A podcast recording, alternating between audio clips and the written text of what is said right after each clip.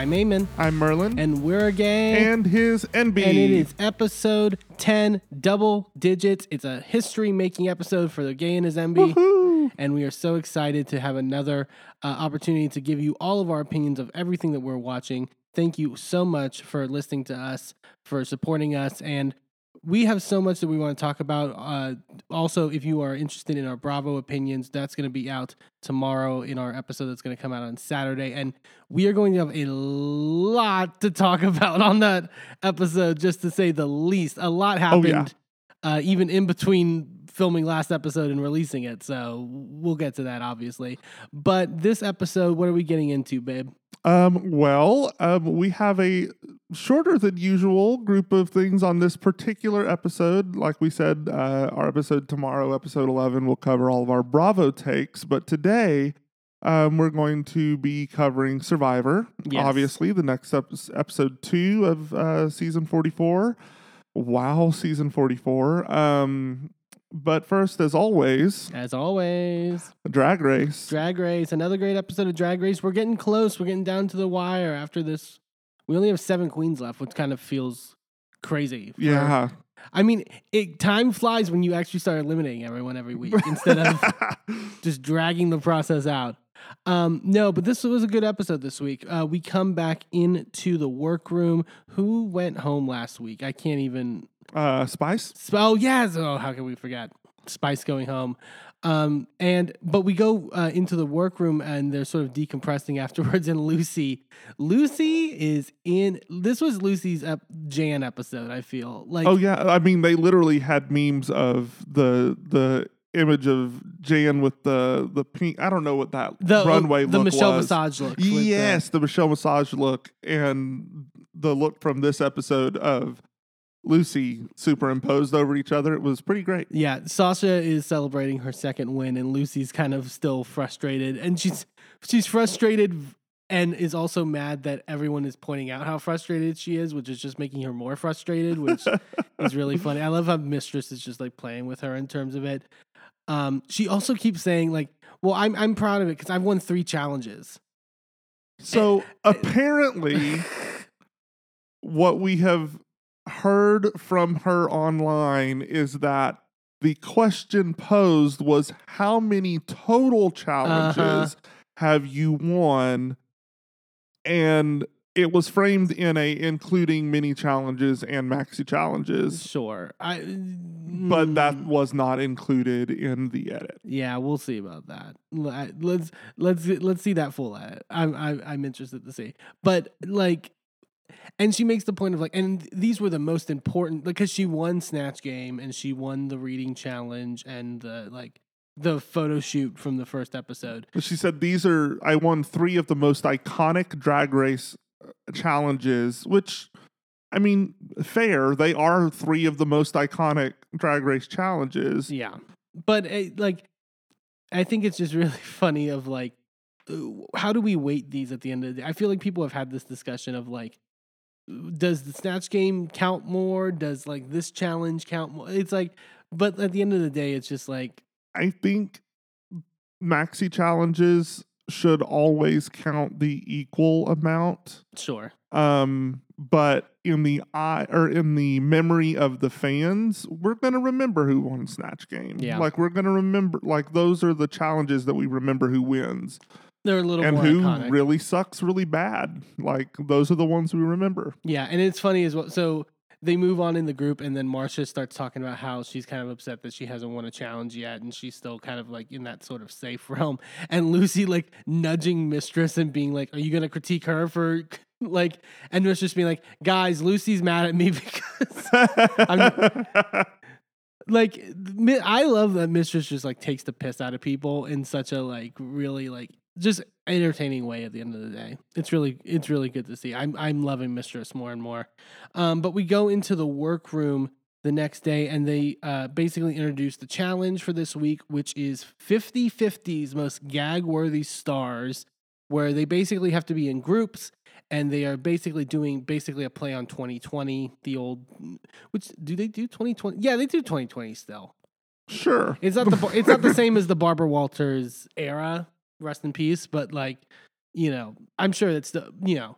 But it was very much like the throwback to like the sort of old '90s interviews. I feel though, Mhm. like when you're you when you would do like the different segments and like the like Even the way that they were introducing them, like all standing a equal three feet apart, like Yeah. in a blank square, like and so basic and well and I really liked this challenge and when they announced it in from in the preview for last week's episode I was like I'm really glad that they're doing this kind of a challenge again where they do like you basically have to be an interviewer where it's Mhm. like it's an actual skill that like you might need when you want to become a famous drag queen Yeah. I I was um I was a little bit frustrated because um we're we're hearing from several queens that they again edited a bunch of crap out Oh, yeah. that I mean Marcia specifically talked about how you know cuz when she's introducing her segment Mhm. she talks about oh what is it that she says she talks about um Because she was interviewing Charo. mhm, but in she she gives like this intro that is more indicative to what the interview actually was Okay. but the edit was just her sitting there with a blank stare not Mm. understanding Charo, which is frustrating for her and for me as a viewer because we don't get to actually see Well, yeah. Like that's the, the thing. actual interview And and also I feel like they well to get to it. So first let's say that like everyone's in teams and they each get a different celebrity. One of well, celebrity. Let, let, like Like each get a different person. person that's uh, certain people Charo I would say is a, is definitely a celebrity. Uh-huh. I would put that in the category. And I you know, and then you have Frankie Grande. Okay. He's adjacent to a celebrity. sure, he was on Big Brother once. He was on that one season of Drag Race for an episode. Yeah, I. We'll get to it. Um, and then you had. It felt like I. No disrespect to Love Connie, who they've had on the show before, and famous drag queen, and and is an actor and has done like like. But like, I, it did feel like it was like someone fell through, and they were like, "Let's bring in Love Connie." Yeah. Like, no disrespect, but and then to get to the point also of the challenge, kind of sort of what you were bringing up as well. It did feel like they basically told the celebrities like, okay, try to throw them off their game as much as possible. Like it felt like Yeah. it felt like the point they were like throw, you know they did this challenge in season six right with um uh Chaz Bono and um Cher's mom name can't register with me for some reason Mrs. Cher. Mrs. Cher.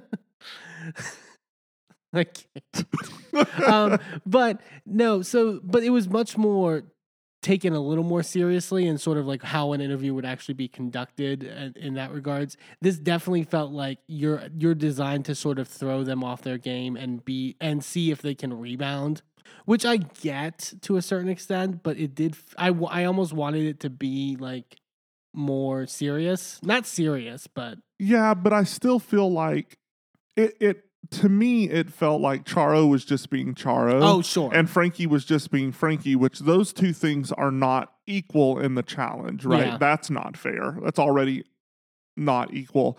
And then I feel like Love Connie was specifically trying to throw people off. To me, it felt like Love Connie got the the note of try to throw them off, and the other two really didn't. right. And it, it just it confused me a little bit, and it also felt really inequitable when you're talking about like the challenge itself. Like some people had a much easier challenge than others. Yeah, and I think there was a lot of focus on like the questions and like what making sure you get in the questions and making like and I think they ended up praising people for like the rapport necessarily and their personalities coming out as well because I do think you need that balance in that kind of interview setting where you do have to make it about the guest at the end of the day. The guest should be the majority of the focus. hmm But like, I like the people, well, and we'll get into like everyone's performances. But I like the people that kind of showed a little bit more of their personality as well. I I tend to agree, but I feel like they also were judging people in a way that they would not be judged if this was a real interview. Yeah, Um like if this was a real interview, um not asking questions and just letting the person the person talk would be not acceptable. Now, to be fair, Sasha did well in both regards Yeah. because she she was able to I know I'm going to sound like Rue throwing this word around, but she was able to volley. Yeah. Oh And- God. I thought you were gonna say something about Saboteur, and I was like, no. Um no, that was Love Connie. oh um, yeah, No, but I feel like she was able to hit the ball back and forth Yeah. and have an equal rapport with the person as opposed to some other people who were more run over but when they tried to not be run over they were also like Salina was trying Yeah. to get her questions in and trying to but it's a live interview you don't have you can't just let them run on right. And I think like she also like when I think of like Barbara Walters, if we're making the 2020 comparison, like her big thing was always the follow up question and the importance of that question. And so sometimes you need to interject in the middle of a something to like if you see a moment to, that like is like something you can sort of pick on and sort of like move it in a certain direction. I think Salina tried that. Whether it was successful or not is is up to debate. But I think at least she had a better sort of understanding than than Mistress in Malaysia, particularly, who I think just kind of froze yeah more than anything. Like I don't particularly remember anything Mistress did. Well, Uh, and that's also what they showed of Marcia. Yeah, Um, and so we also don't know what else was on the cutting room floor, right? Because we're hearing from Queens that the challenge is not an accurate representation of what really happened. sure. And so that's also frustrating when it's being presented as a quote unquote live interview with no editing, yet it's ed- edited when it's aired Yeah, and it's edited when it's judged.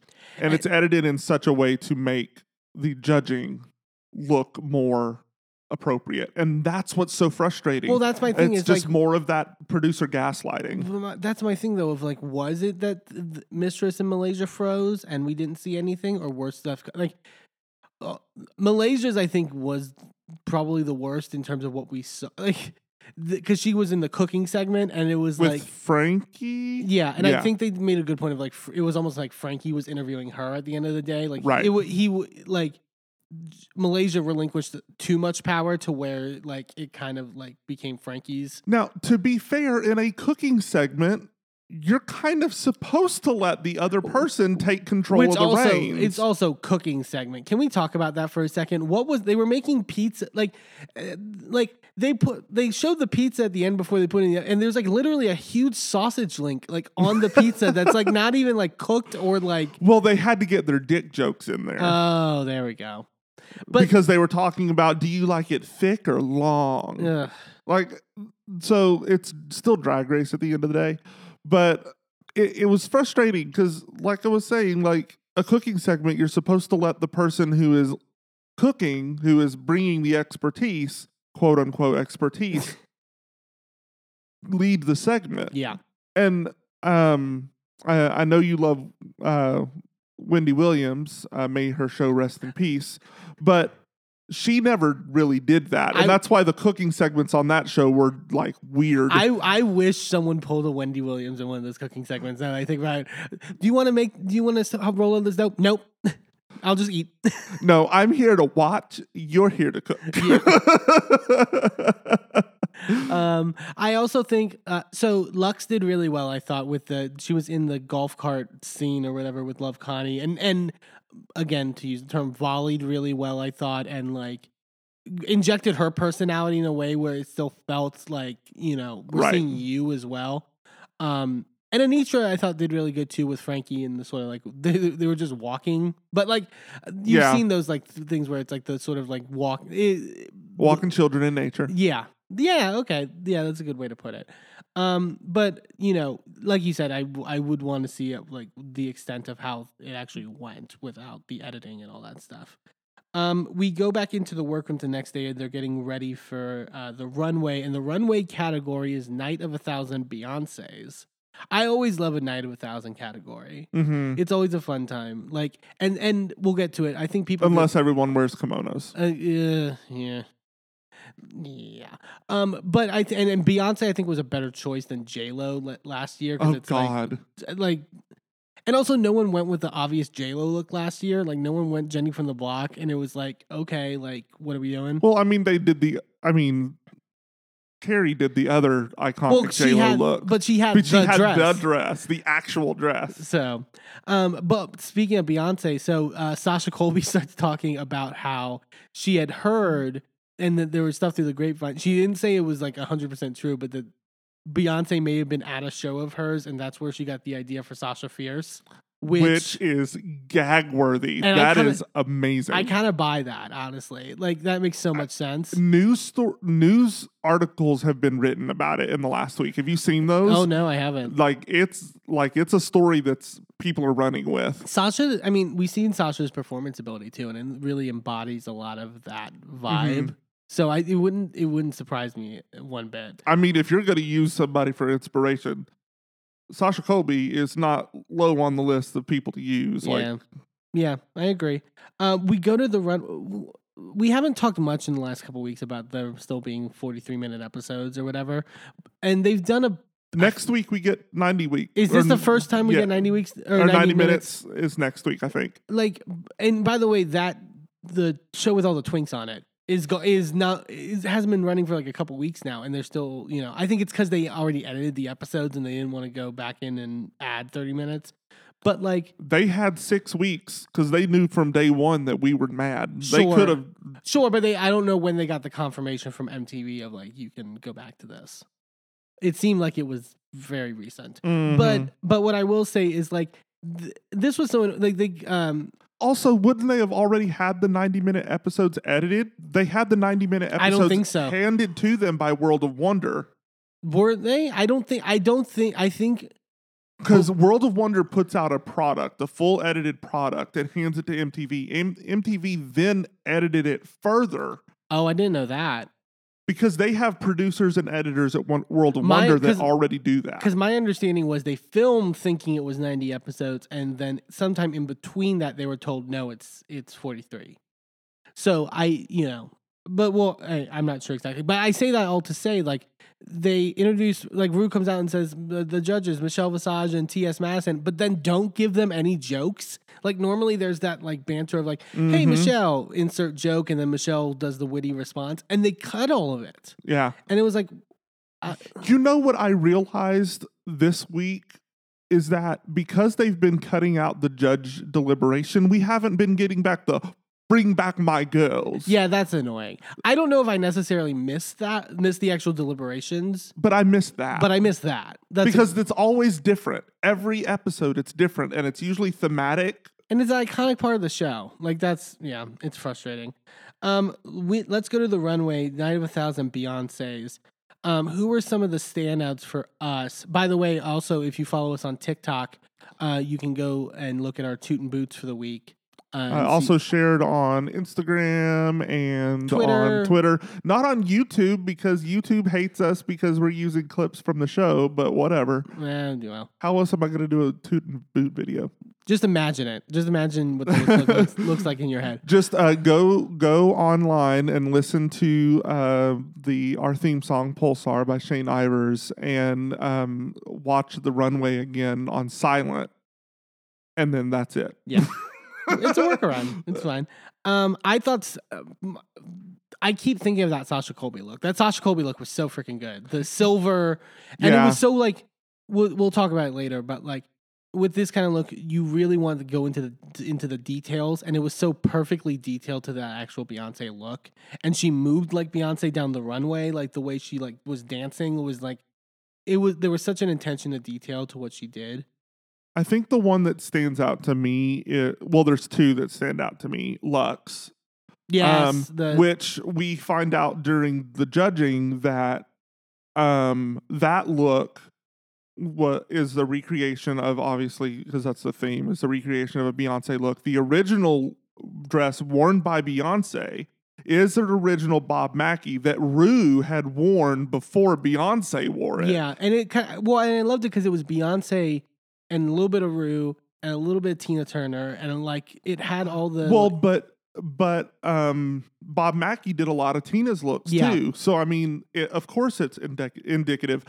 Also, now realizing Luxx is the reference queen. She knew. Oh yeah. She there's no way she didn't know that that dress worn by Beyonce was also worn by Rue. But it's also great that because she's so young, Yeah. she can still get those references in, and and you know you could tell she has a, a previ- appreciation for drag.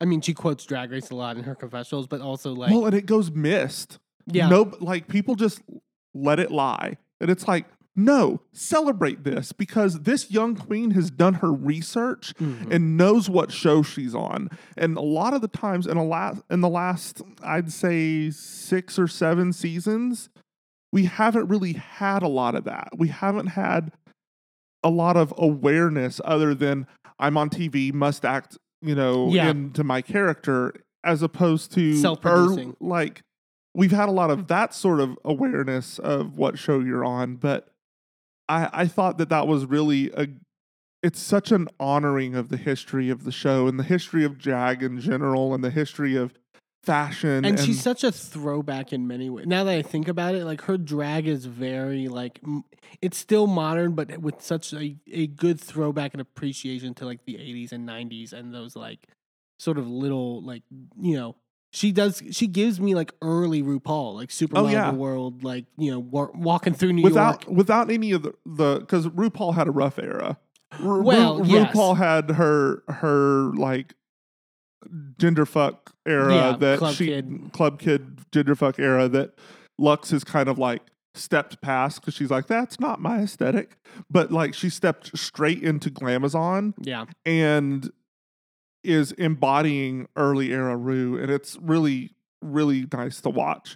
I also Um, wanted to um, praise Malaysia's look. I thought she, Mm. this was one of the best Malaysia looks she's had this season. The this like you know very iconic sort of black and white Beyonce look with the sort of like cut off shorts that are you know styled right. I think it was um I think it was Raja on Fashion Photo RuView that said um, even if you don't know that this look is Beyonce, you look at this look and you go, "That's a Beyonce look." Yeah, yeah, yeah. Like it embodies who she is, and it it was a very smart choice. The other look that really stood out for me was Salina.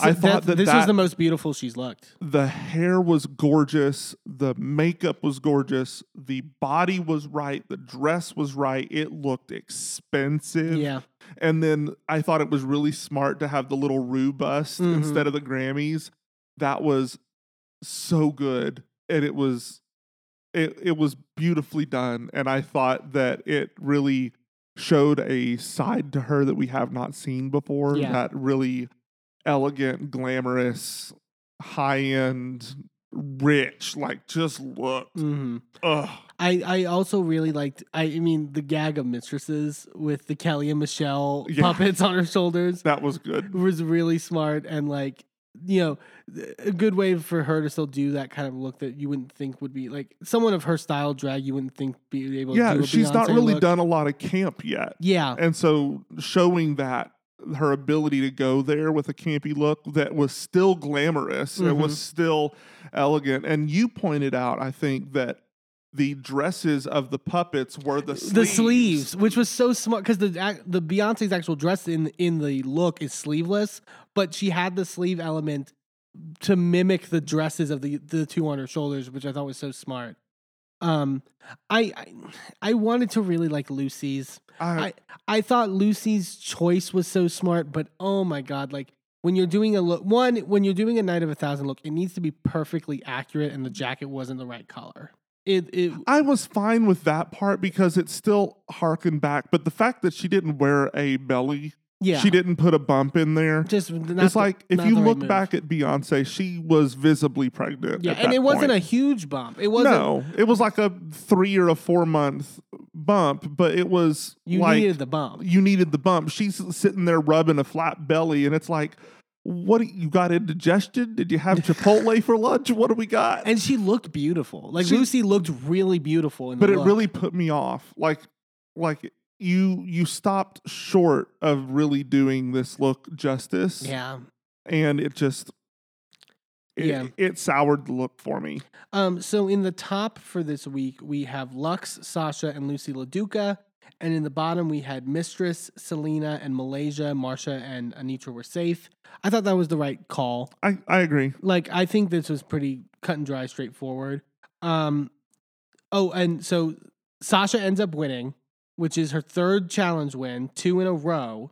Yeah. And, And- Loosey's ass was so chapped. It was so bad. Oh, it was good. She almost stomped back to that back row. Just that, like, like stone face, like slow clap, but you don't want to clap. Like, It was slide. so good. It was delicious. I like I love Lucy and I think she's done very well this season, but it's just so good to see her pout. It's so funny. Like Yeah. it just uh Yeah, and Sasha has been running away with the competition. It seems like a lot of people have been um theorizing that Sasha will be the person that Rue taps to take over. Because of the, honestly. because of that question of have you ever done TV before? No, I've never. Well, you're a natural. Yeah. Like that sort of thing. And honestly, I would watch the fuck out of a Sasha's drag race. I mean, that's the. I feel like that's the person to do it, just from the not just the drag race element, but like how respected Sasha is within the drag community. It would be the equivalent of like, obviously the styles are different, but like if Lady Bunny were to take o- take over for Rue, which like, you know, like I think that wouldn't be something that Bunny like that's not Bunny's Yeah. thing, but like also it would be the same age. Like, why would you do that? yeah, yeah, yeah. The whole point is to extend the longevity of the show. Yeah, yeah. And I think like at the very least she could be a guest judge. At the Yeah. very least cuz like and they should do more drag. I mean, some of the international franchises are starting to do like more former drag race queens as guest judges, which I think they need to do more Well, of. or hosts, Or like hosts. because Brooklyn's got Canada. Um, we've got uh, what's her name on Rita France? Baga's doing um Belgium. Mhm. Yeah.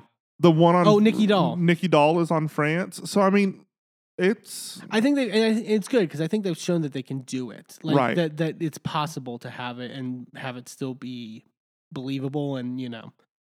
Um and then uh Mistress ends up being safe with Salina and Malaysia in the bottom. This was kind of surprising to me.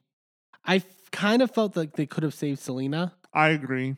I thought Salina's like at least because they didn't seem to be as um critical of her performance as they did mistresses um and i thought that her look was better than mistresses so i really did think that she deserved to be And I think also, Safe. also from a producer standpoint, you would think you would want that Mistress Malaysia lip sync when they had been feuding earlier in the season. right Like that seems to make more sense to me. i me. mean unless they just unless wanted- they didn't have unless they wanted to keep mistress and they didn't have the confidence that like she Right. would win and you know they may have wanted to cement Salina as the uh lips as the lip sync assassin because this does this Cement is her as that. fourth this well, is her this is her third bottom two lip sync and she won in the first round of the the Lalaparuza. Lalaparuza so like clearly she is someone you don't want to go up against in the bottom. Well yeah so let's get to the lip sync because they lip sync to single ladies by beyonce.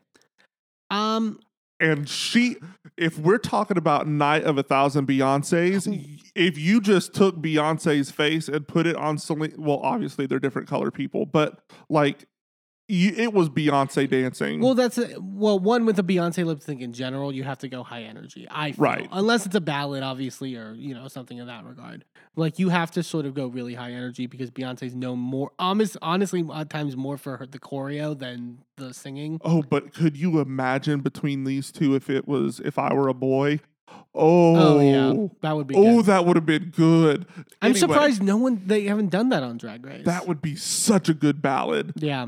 Like i'm not normally one for a ballad lip sync but that one would be amazing The o- and with this lip sync, I think the only issue I had was that I think the problem is when you do single ladies, you have to do the single ladies dance. Like you have to all when you have a song where there, there's so much cho- it's so much famous for the choreography. right Like you can't really veer from the choreography. like eh, you at least have to reference it. You at least have to do a bit. But Salina did the whole Yeah. damn music video, and it was stellar. Right. I, and I think that was Malaysia. Malaysia tried to go elsewhere, and I think that kind of tripped her up because you Yeah. you want to see the the um the the choreo because it's so iconic with it. But Salina ends up winning the lip sync, and Malaysia ends up going home. Uh, I'm sad for Malaysia. I think Malaysia did really good this competition. Like I Yeah. think you know, uh, even though she did, she hadn't had a win, but like I think she really had put in a lot of great work. I think she you, she's clearly a very um you know talented individual. I think some of the we've seen sometimes with like queens though it's like the drag race challenges are stuff so out of their realm like queens you can be an amazing queen and still not do sort of the things that you have to do on drag race Right. and It's a different thing. and that sometimes trips people up but i think she rebounded well when she did and like you know i think she's a, a really you know she was just delightful at the end of the day like, yeah. i think it's she has a good future I I think if she goes home and actually learns how to sew and create, because what she was able to create on the show, not knowing what she was Yeah. doing, if she goes and learns how to sew, she will murder All Stars. Yeah, I think she would do great on All Stars. Like I think, you know, I I think she has a lot of really good potential and I think, you know, I I want to see more of what she does in her career. Um but we're down to 7 queens left. Only 7. I mean like it's to get down to the wire quickly. Like I think you know, so obviously we talk Sasha's sort of in the front runner position, but like it really is anyone's game. I think Mistress is up there. I think Luxx is up there. Anetra. Uh, yeah, Loosey still like I think it's you know a really good cast towards the end, and and honestly, not everyone I, like credit to Salina for making it to top seven. I didn't know I didn't necessarily expect that going into the season. Like I you know you could say the same even for Marcia to a certain extent. Like Yeah, but I mean, both of them. The and we've said it time and time again. Like the quality of work put in by the queens on this season. If they had been on previous seasons with those casts, they could have won. Yeah. any one of these. Well, almost any one of these queens, any one of these top seven yeah, could have won another season. And it's it's just really indicative of the quality of queens we are getting because at, there was a time there when we thought the quality was dr- was drooping Yeah. because we had run through everybody. But we've got a new, full new generation of queens that is out here kicking ass, and I can't wait to see what we do in the next few seasons. Oh, like it's sure. going to be phenomenal. It's really good stuff. Um, we're going to take a quick commercial break, but when we come back, we're going to get into episode two of Survivor 44 and everything that went down in Fiji. Don't go anywhere.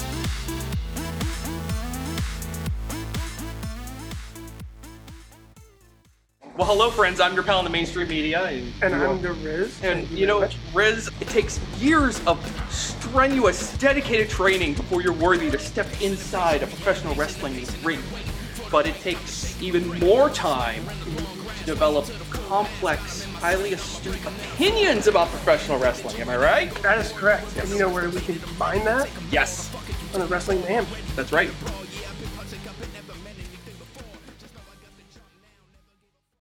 I'm Eamon, I'm Merlin, and if you're anything like us, you live your life out loud. and when it comes to issues of discrimination, inequity, and outright bigotry, we use every platform we have to speak out against systems of oppression that perpetrate violence against marginalized groups.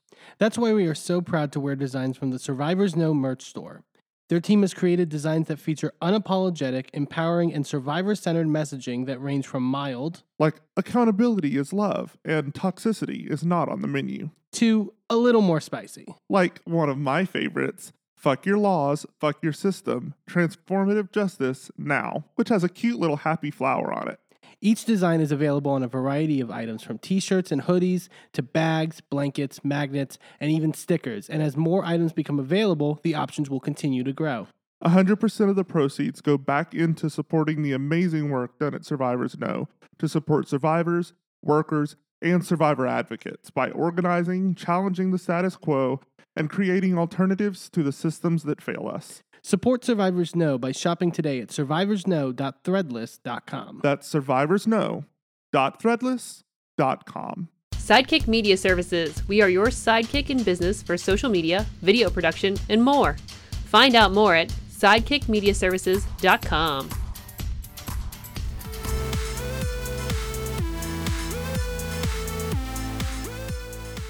Welcome back to a gay and his Enby. We are getting here into Survivor. 44. Uh, and I really like this episode. And yeah, I, I honestly I really like this cast. It's such a good cast. And I think they, you know, I saw a good mixed critique of the first episode of like some people really liked it, some people still thought it was too like too advantage heavy and not enough like expl- like story like dynamics heavy. I think this episode we got much more of the sort of interpersonal dynamics of the tribes.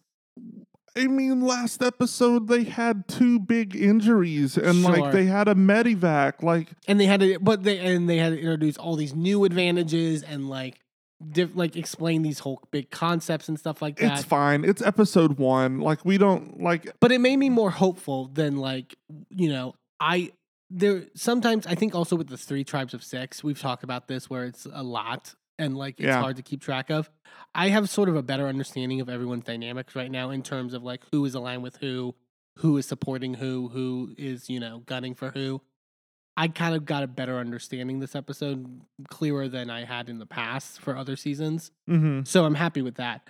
Um, we come back from last week's tribal council, and Ratu uh, is returning to their camp at night. Um, Matthew kind of explains why he chose to use his shot in the dark um, at the tribal, knowing that he was safe.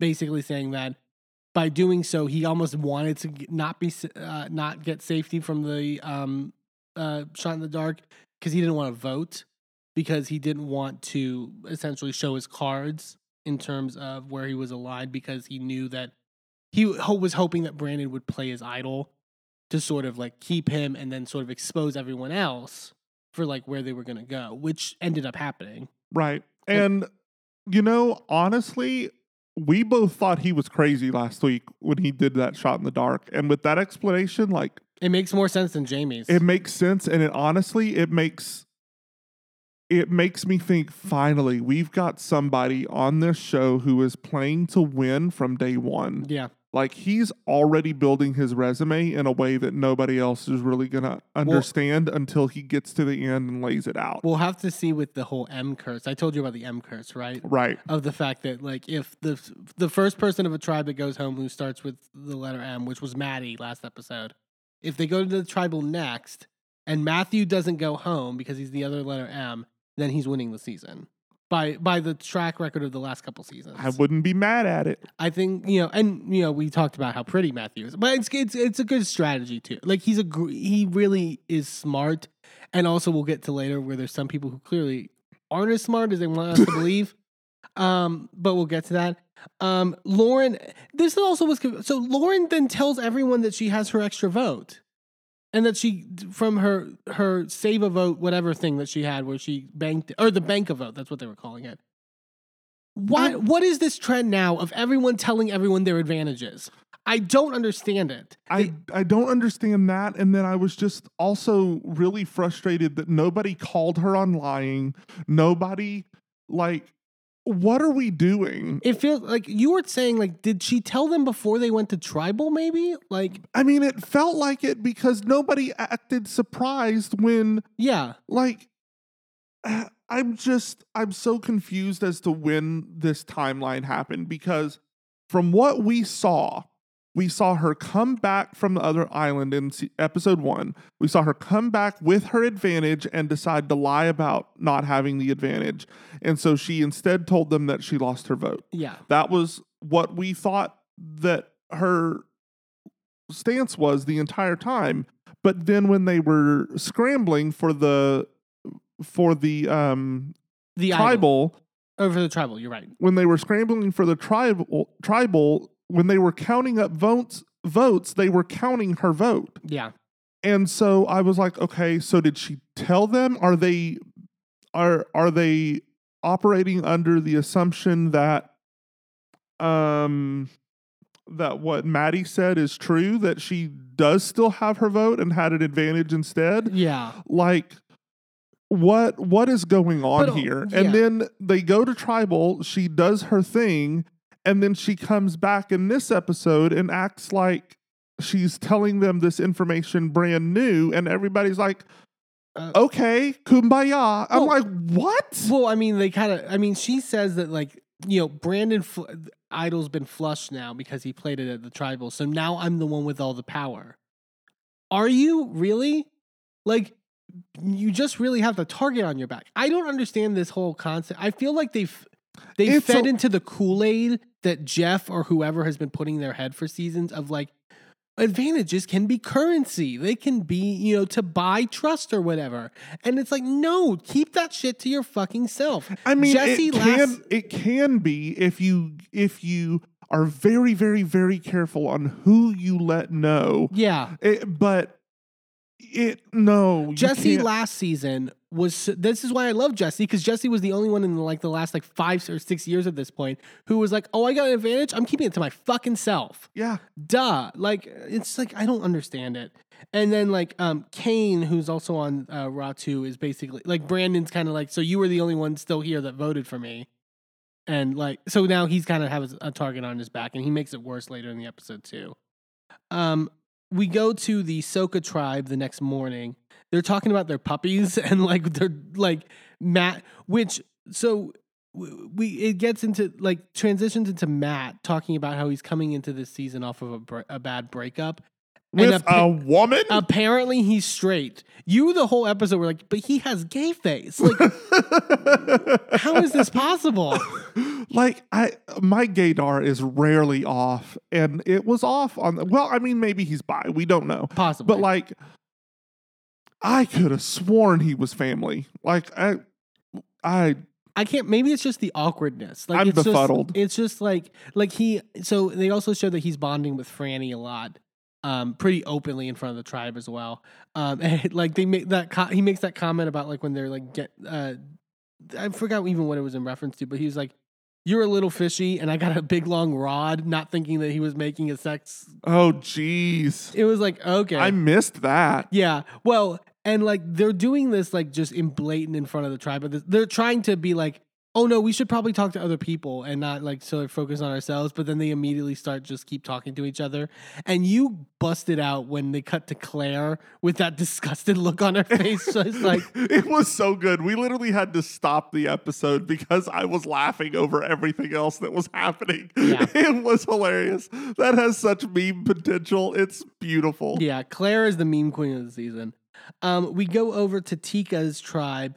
They're discussing the uh, bag in the cage and what to do with it. Oh my god, this whole thing. So Carolyn and Yam Yam, which is, or is it Jam Jam? They keep saying Jam Jam. I I don't know. I don't know what they like. well, no. The tribe says both, and Jeff al- Jeff also says both. Okay, And it's just like which one can we get some clarity there's a here, y, it's please? it's Y A M Y A M, but like right, but I mean, in some languages, Y's are J's, and so I mean, I get it, yeah, but, like, I'm confused. but essentially they're they her, him and Carolyn want to look for the key, and everyone else is kind of like you know iffy with it. Basically, everyone else who's in alliance right now, Hel- Helen, uh, Sarah, and Carson. Um, but they end up go looking. Carolyn is trying to find it. She find she gets up into this tree at one point, like like sticks her hand down in it, and there's a giant snake in there. and starts freaking out. So basically, we go to each of the tribes at this point because right now everyone's looking for the key Mhm. to essentially, uh, or well, at least uh, except on the Ratu tribe, Kane is actually just looking for the idol because he knows the idol was fleshed out at the last tribal and that it gets put into play. But he's doing it pretty obviously. Like the tribe is noticing that he's searching. He he finds a crab in a tree and like alerts them, and be like, "Hey, I found like a crab for food," and they're like, yeah, but I why get- were you looking in that spot? "Like that's not where firewood is." That's also not where crabs usually are. yeah. Um, and then we have Danny over on the Soka tribe uh, actually going and looking for an idol as well, but ends up he does end up fi- uh, finding a key. okay, but he's family, right? Is he? I, I maybe I it's wishful thinking. He started flossing when he got the key, which makes me think not. I mean, there's gay people that floss, Sure. right? Is it the kid that made up the floss? I don't know. Who knows? The backpack kid, maybe. maybe? I, I, mean, know. I wouldn't be surprised. Um, I I'm just going through my notes. There are also like Carolyn makes some metaphor. What was the metaphor she makes about like digging through her son's poop for a tooth or something? Yeah, she said something about her son had lost a tooth and swallowed it. And so she dug through his poop for three days, because she was not going to have her son not have a tooth to put under his pillow to get the tooth fairy. You put a poop tooth under your child's pillow. Not a poop tooth. That's uh, ah. Um, but she ends up finding the key. Um, and then on uh, the Soka tribe, Danny uh, goes when everyone's sort of away and gets the idol. So he get it's an in his bag. It's an idol, and then like a silver. He says a silver coin right. that's useless, which is essentially like a, I guess a dummy. hmm But like the other one was an idol, a fake idol. And I think the s- They're all immunity idols. They, Yeah. It's just I'm just confused as to why it was. well, but there's different. been different styles of idols throughout the years on on Survivor. Even amongst the different tribes, there's usually a different style of idol. yeah. So I mean, it's just they just threw some shit Maybe in there. so that if that like whenever they merge or something like that, or some they, they don't have three of the same looking like Maybe. I you know possibly. Um, Carolyn is like she everyone's sort of away, and she thinks, should I go get the idol? Should I not go to get it? Like is like. oh dear God. And she finally decides to go get it, and then she grabs the bag and goes she was about to, camp. give me a heart attack with this whole thing. And then, like, as she's at, back at camp, she realizes, oh shit, like the thing is completely open and empty. So they're gonna know someone took it. Like- they're gonna know I took it specifically. Which, I mean, we'll get to it. so then she has to rush back and try to put the uh, put the bag back. Doesn't put the fake idol in the bag. I don't think. No, she doesn't put the idol in the bag. She doesn't close the bag all the way. No. And then she hangs it up there, closes it, locks it, and runs off. And then the other, keep in mind, guys, that there are five people on the tribe. Four of them were all together But at ba- the watering hole. And then they come back, and Carolyn is in camp and they see the cage with the bag still swinging because she just ran away. Literally, Um, there should have been smokestacks. Like, like it was literally like seconds. And they come they come in and they're like, "Oh, it's not weighing the bag down anymore. It looks like it's been taken. I wonder who did it." And they start questioning each other? babe, babe, Carson has studied FBI training. he knows how to read people. This was where I was like, I will, I was liking Carson the first episode, and this was like, oh, you're an idiot, and I you want us to believe you're smart. I feel like they put Carolyn on the right tribe because it's all just Carolyn's. They just all hide it better. Yeah, it's like it was obviously Carolyn, guys, but then everyone thinks it's everyone else, and they're all like sort of like independently pointing fingers, and it's like, And then they literally dismiss the possibility of it being Carolyn. And well, and oh, we'll get to tribal later too, where they like another part of that like was bonkers to me. Um, but it was just like, oh my god, like you guys are stupid. What are you doing?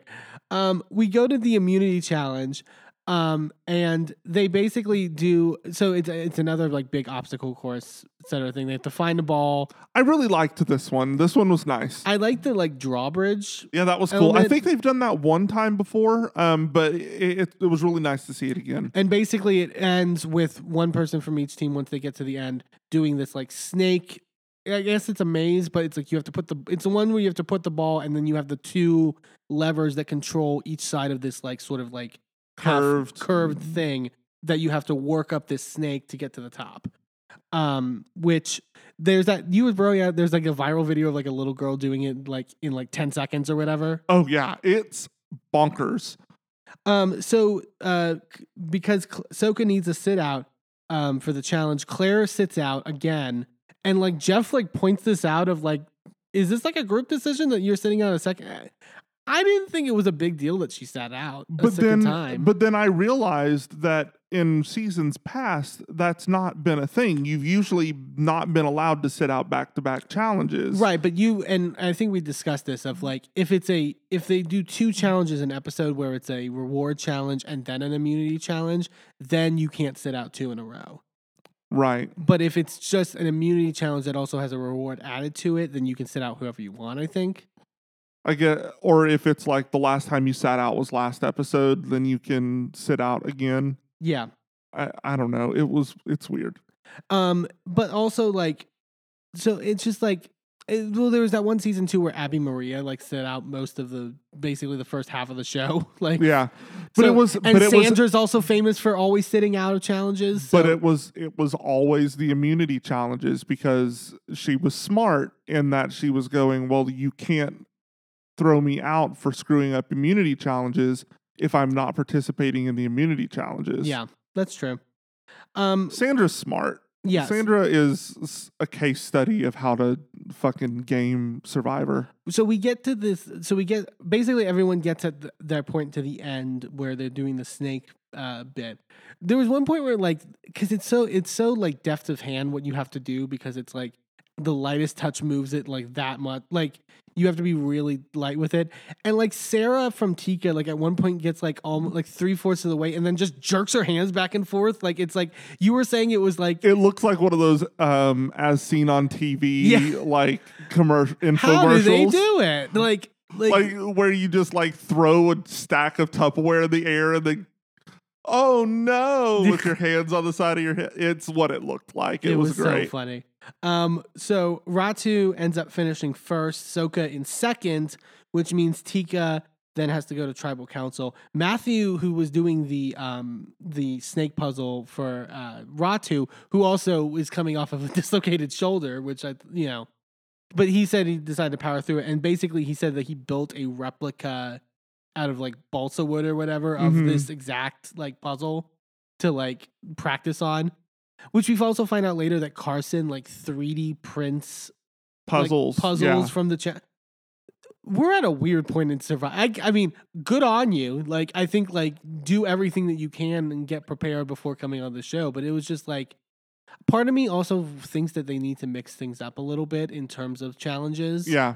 and like I listened to um uh, another podcast called Drop Your Buffs that talks about Survivor specifically, and they were t- they really wanted to like going back to some of like the like earlier season challenges where it's the more basic of just like roll this ball up this hill and try not to die, like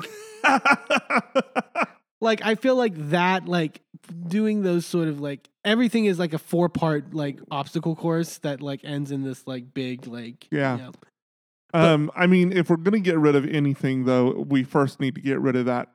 You know, surviving under the grate and the with Oh, the tide coming last in. season. Well, I I hate it. I hate it every time that they do it because it is like It's this- basically just CBS's excuse to like waterboard people on camera. Like, It's it's awful. It is the worst challenge that they have. It is the most dangerous challenge that they have.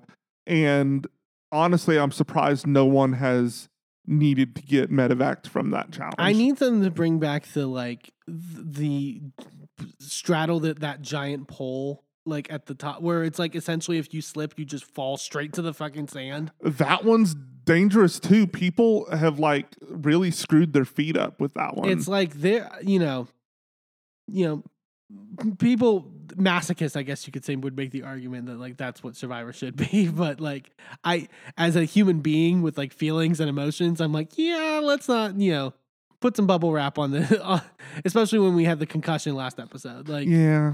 yeah. um but uh as i mentioned tika uh is has to go to tribal council basically the dynamic is that helen wants carolyn out that it's the best option for them because helen sarah and carson are sort of closely aligned at this point. point and sarah doesn't have her vote because of what happened when they went to the island essentially so they're like well we need to pull in yam yam to get this together yeah this part where Yam Yam is just with them and be like, "Yeah, I totally agree. We need to get out Carolyn," and the and like he's literally in the confessional, be like, "They want me to get out Carolyn," and then cut to him like running across the beach, going, "Carolyn, they want to get you out." It was great. it was like he. I love little moments like that where it's just like it's Uh-huh. so comedy. Yeah, of course. Yeah, huh? yeah. Hey, hey. Basic, so basically, Yam Yam and Carolyn then decide that they want to target Helen. They think that she's like sort of the biggest strategic threat on the group, and that they basically try to get Carson to sort of come over. And now Carson's kind of in the middle between the two. Um, but Carolyn's not really trusting of Carson. She's, I mean, she's naturally very paranoid just in general. So I, it's not, you know, not surprising that she's just like, well, you know, I mean, it would be so obvious for them to vote me out, like you, you know, Yeah. etc. Um, I'm Yeah. really, I'm really surprised she didn't play her idol. Well, and also like he lays out the like, you know, Carson being the middleman, you could tell he's enjoying it of like, well, I got all this power because and and everyone trusts me is Carson is definitely from what we saw earlier with like the whole cage and the idol stuff, like Mm-hmm. he definitely in his confessionals is like sort of giving off like what we he wants us to perceive him as in this game. Oh yeah, That he's this like big master strategist and like, you know, is th- has this great social game, which I don't think he has a bad one necessarily, but I don't personally see it in the yeah. He's goings. he's trying to be Cochran, and it's just not. yeah, It's not gonna work. it's very Cochran. Um, they go to uh, tribal council uh, and start discussing things, and Carolyn at one point like literally breaks down and starts crying, which like honestly, you know, probably garnered a lot of sympathy. I think Carolyn maybe she's not the smartest in terms of like direct strategy and knowing the strategy in her head, but I feel like some of the moves that she's making either like intentionally or unintentionally are kind of working to her favor in many ways. Yeah, I mean, it's uh, say what you will, but other people have won with chaos games as well. Yeah. Like, uh, I mean, heavily respected players have won with chaos games. No so one- it's And no one thought Gabler was going to win last season. Like, let's not talk about Gabler. Oh god. Oh oh. And speaking of Carolyn, they, so they st- they start to vote, and we talked last talked last week about the set for tribal council and how Mhm. like in the voting booth they have like this big chessboard and all that stuff. And the, one of the che- there's a chess piece on the right side that's essentially the pe- the marker for them to write their vote. And she's just like, which one is it? Like there's like there's so many chess pieces. She like freaks out. And it's just like, like I'm so discombobulated over here. That it was objectively really funny. She's she- Carolyn is is growing on me in a way that I, I really appreciate. well, she almost gave away when Jeff called for for idols. That's what I was gonna mention. Like about the like how the hell do they not know that Carolyn's the one with the idol?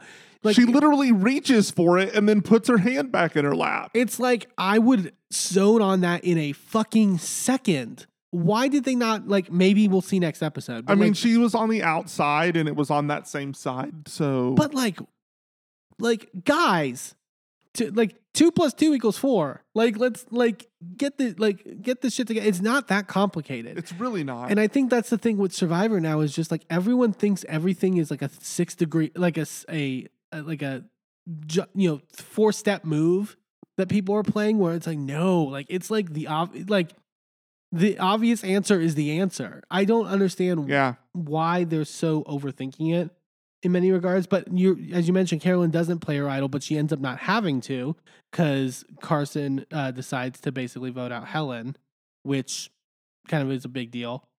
Um, and Sarah, obviously, without her vote, Helen goes home three to one. This was, I thought, was kind of a surprising elimination. I thought Helen actually could have gone pretty far. It seemed like she was very intelligent and like, you know, But I mean, the people that are obvious that could go far are the people usually that get voted out right at the beginning. that's the problem. I mean, it's that's one of the problems with Survivor, and maybe it's not the problem, but I, I feel like the good players don't like the best players don't make it. It's the middle of the pack player that wins. And I mean, part of that is hiding being a good player, but you don't you can't really do that. Like it's almost impossible with these tribes that are only 6 people well, there is to really hide your machinations. There was a like back in the day, there was so much about like lowering a th- lowering your threat level, and I think like pe- the good best players also understood that, like to a certain extent. But like when everyone is so paranoid and everyone is such a game player going into a season, it makes it that much harder to have those tough players survive. Well, but it also makes it harder for those people to hide when there's only six people on the tribe. yeah, When you've got a 10 person tribe starting out, you can blend in. you've more. got multiple people that you have to take out, and you've got to start weighing your options, and you leave good people on. Th- that's why mid game in these shorter seasons seem meh yeah. so much because all of your power players are out at the beginning. Not to say that all of the people that have left so far have been power players, but that has been a trend. Like your good players go out early and they never make it to mid game, they never make it to jury. And it's it's frustrating because those are the people you really want to see do well Yeah. and the people that you don't really care about are the people that end up in the final 3 and it's it doesn't make for the same exciting game that we're used to. Yeah. It's a it's a conundrum and I don't know I don't know how they fix that, but it's a it's a interesting conundrum that they have to deal with. I do agree. Um I will also note that Helen in her like goodbye confessional basically said that she didn't like being the third person voted out and I was like technically you're the second because you were medevac or because Bruce was medevaced in the first episode. Right, right, right, right, right. So just clarity on that point. Not to rub salt in the wounds. Um, but overall, I thought this was a good episode of Survivor. I liked getting to know people a little bit more and their personalities and sort of like focus. I think they just need some more time to focus more attention on interpersonal dynamics. I, I like advantages. I like all that kind of stuff, but I I'm more interested in the social aspect in terms of like who is getting along with who why someone's more personable, why they're you know becoming an asset to a tribe, why they're you know likable and and are surviving in that regard. And I think if we can get back to that a little bit more, I think it'll be a, an improvement in many ways. I think a good way to get some of the if we want to keep the three tribes, Mhm. fine. But I think if we did a tribe shakeup like every couple weeks, Mm, like a, like two more like in like you don't get more than two weeks in the same tribe, yeah. and then everybody swaps out, and then that way, Part of me thinks that would also.